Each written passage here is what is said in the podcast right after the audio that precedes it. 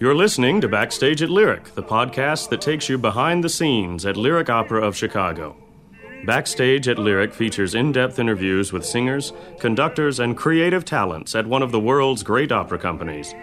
For additional podcast interviews, subscribe to our RSS feed or visit us online at lyricopera.org.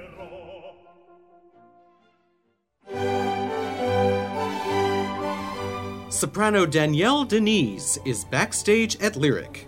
This story was written so many hundreds of years ago, yet the unifying themes of this piece are things that we can all relate to today. I mean, essentially, this piece is about people. Thank you for downloading this episode of Backstage at Lyric. I'm Roger Pines of Lyric Opera of Chicago. Danielle de Niese is a remarkable Australian born soprano who grew up in Los Angeles. She created a sensation in her lyric opera debut two seasons ago in one of her signature roles, Cleopatra in Handel's Julius Caesar. She's making her eagerly awaited return to lyric as Susanna in The Marriage of Figaro, which she sung at Netherlands Opera, and she also sang the role earlier this season at the Metropolitan Opera. I had the pleasure of speaking with her recently, and we talked in detail about the character of Susanna, which is one of her favorite roles. Before we get to the interview, here's a quick synopsis of The Marriage of Figaro. Susanna is the Countess's maid, Figaro is the Count's valet. The two servants are to be married, but they reckon without the Count's designs on Susanna. Aided by the Countess, who's distressed by the Count's interest in other women, Figaro and Susanna decide to teach the Count a lesson. Along the way, Figaro learns that he's no orphan, but the son of Marcellina and Dr. Bartolo. Marcellina is actually Bartolo's housekeeper, who had previously been desperate for Figaro to marry her. Also figuring prominently in the opera is the Count's page, Cherubino, desperately in love with Susanna, the Countess, and every other woman in the Count's castle. Now, on to the interview with soprano Danielle de Niese. I hope you enjoy it. I'm here with Danielle de Niese, who is back with us at Lyric Opera of Chicago to sing Susanna and the Marriage of Figaro. Welcome back. It's Thank a, you, Roger. Lovely to see you. First of all, congratulations are in order because you got married a few weeks ago. I did. I did. It's uh, it's all a whirlwind, isn't it? I bet. Now, if you could sum up this character of Susanna with one particular quality, what do you think it would be, and what makes that quality in her so important? It's very hard to sum up Susanna in one quality, um, but I would say her innate goodness is the most crucial aspect of her personality. Um, and I guess the reason I would say that is because she's incredibly kind and caring of the Contessa in light of the situation in which she finds herself, it's very uncomfortable for Susanna to know that the Conte is interested in making advances on her, um, delivering that information to to her superior, but also her friend, is is an incredibly uncomfortable position to be in for somebody who is good and caring. And I think that that is. Um, what the crux of the story lies in that, in the fact that there's this problem. If Susanna wasn't a good person, she might have given herself to the count, and we wouldn't have this the plot of the Nozze di Figaro because she would be like any other maiden in the household who is going to the forest, you know, to the sotto pini, the hedges where lots of hanky panky takes place.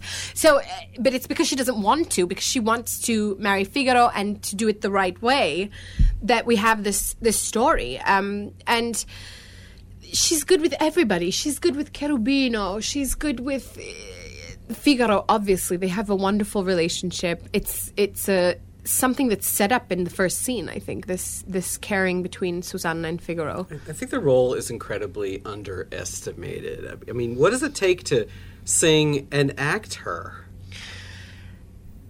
It's one of the longest roles in the soprano rep. I know say. you know that. Um, and on one hand, it's really difficult. On the other hand, it's one of the easiest roles, not in terms of difficulty, but in terms of how to play Susanna. Everything is there in the words and the text, So the, as long as you're the music. If you're very real in everything you do, then Yes, it you just, just sort of have plays to itself. you have to open your ears and you have to listen to everything and everything has to come at you as if it was the very first time you ever heard it because everything Figaro is 4 hours long but we forget this is all the events of just one single day and sort of all the little ups and downs of what happens in in one day is it, it seems like it's quite an adventure, but everybody has to be very quick witted, and Susanna especially because she is involved in almost everything that happens.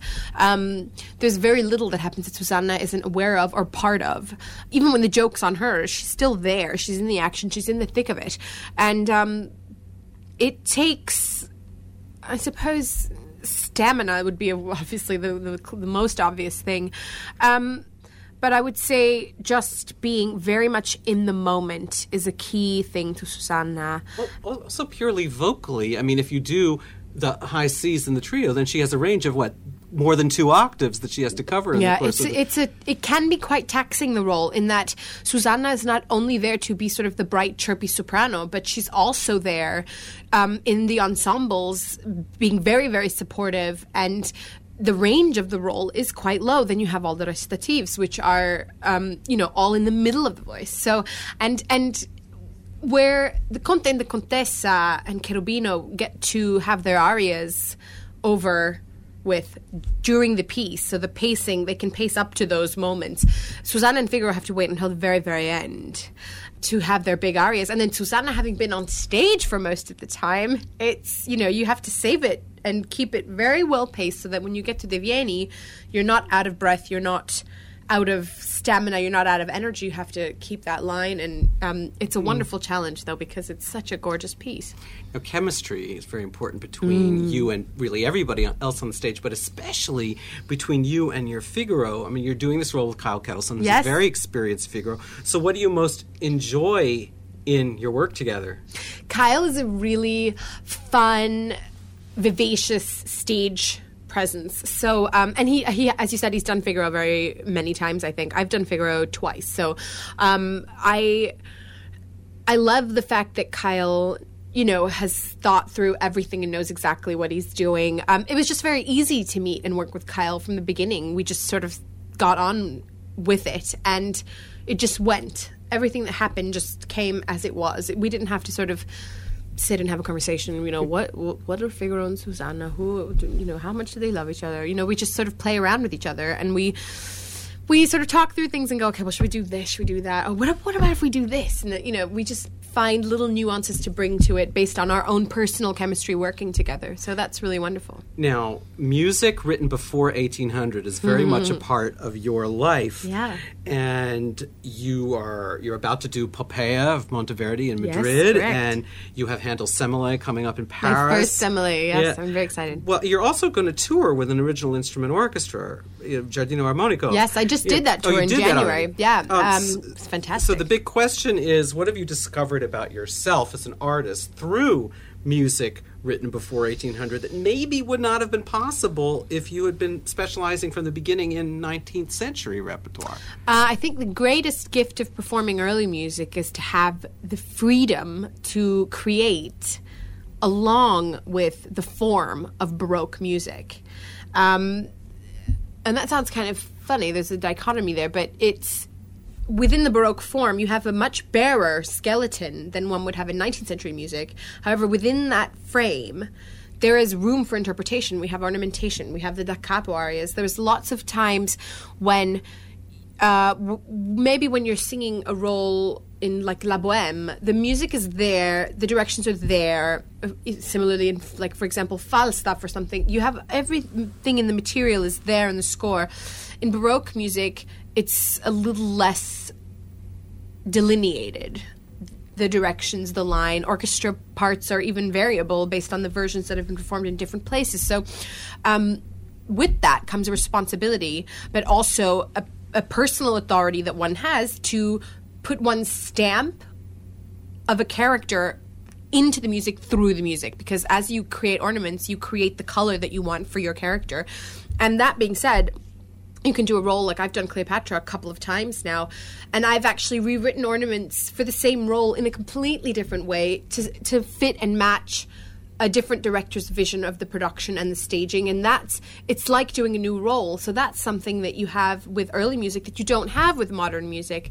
Um, i think as music has progressed it's become um, much more specific. Um, whereas in early music you have repeats and you know you have really a great a great chance to personalize. Now the big question is here you are doing mozart. Mm. do you have a certain freedom to ornament here and there not as much as you would at handel but do you do throw in certain things of your own devising into your vocal line? One can throw in a few ornaments here and there but it's with a great amount of discretion because of the fact that mozart wrote so much and so well and so beautifully and there aren't da capi you know there, there's not the chance to return back to the same thing and sing it again in the way that there is with baroque music. I just did a mozart album with sir charles mackerras and when i was doing the album i was very tentative about ornamentation because i felt like I knew what I was doing with Handel, but with Mozart, I really wanted to tread carefully. So I left myself in his guidance completely. And he was wonderful. I mean, he, he of course is one of the great interpreters of Mozart. So it's um, it was a great chance to learn from him how, when, and where. that's an amazing opportunity yes, and so when I've come here, like there are some moments where you can add an anticipation or a little passing tone to add color, to add a twist of intention into the line that's already there. The other place that one has a real chance to paint in terms of color is in the recits, and there's Susanna sings so many recitatives, so there's a real chance there to play and mold the Italian exactly the way you want to color it. And, you know, much like when we all speak in day to day life, you can say the same thing over and over again and it never comes out the same way. And so one has a real chance to, to experiment with that in recits. now the last thing i wanted to ask you is what would you like to tell our listeners about what makes figaro such a great evening in the theater in the opera house i should say Oh, listeners. Um, well, there are so many things. I think one of the greatest strengths of Marriage of Figaro is that it is a very personal tale. Um, this story was written so many hundreds of years ago, yet the the unifying themes of this piece are things that we can all relate to today. I mean, essentially, this piece is about people. It's about a lot of different people. Um, and there are characters which I think anybody who comes to the opera can really relate to. There's a lot of different themes about love, about new love, about the sort of springtime of love and the birth of love with Susanna and Figaro, and then you have the sort of the fading love of the Conte and the Contessa, which is like sort of you know a different phase, and then you have like Bartolo and Marcellina, who are sort of this very old and frozen, way past love, and then you have like the very very new young love, like Barbarina Cherubino. So there's so many different stories that you can see in this piece, and it is essentially about the relationships between people and about all of the follies of one day. So. I would recommend this to even an opera goer who's never been before. This is one of the most easy on the ears piece that you can go to. Every melody, every aria is sublime. There's not a single note in Marriage of Figaro that anyone would change. And that is a, such a gift for me personally to perform this piece. We were all just in rehearsal and saying, How can you not have fun with Figaro? And that's really the truth of it. It is such a fun piece. You, it's riveting. well i want to wish you all the luck Thank you, Roger. with all the performances of Thank you marriage so of figaro much. welcome welcome back to lyric Thank you. I'm so happy to be back.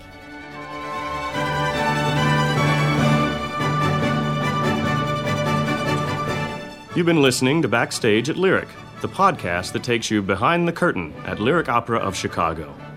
For additional interactive content and to order tickets, visit us online at lyricopera.org.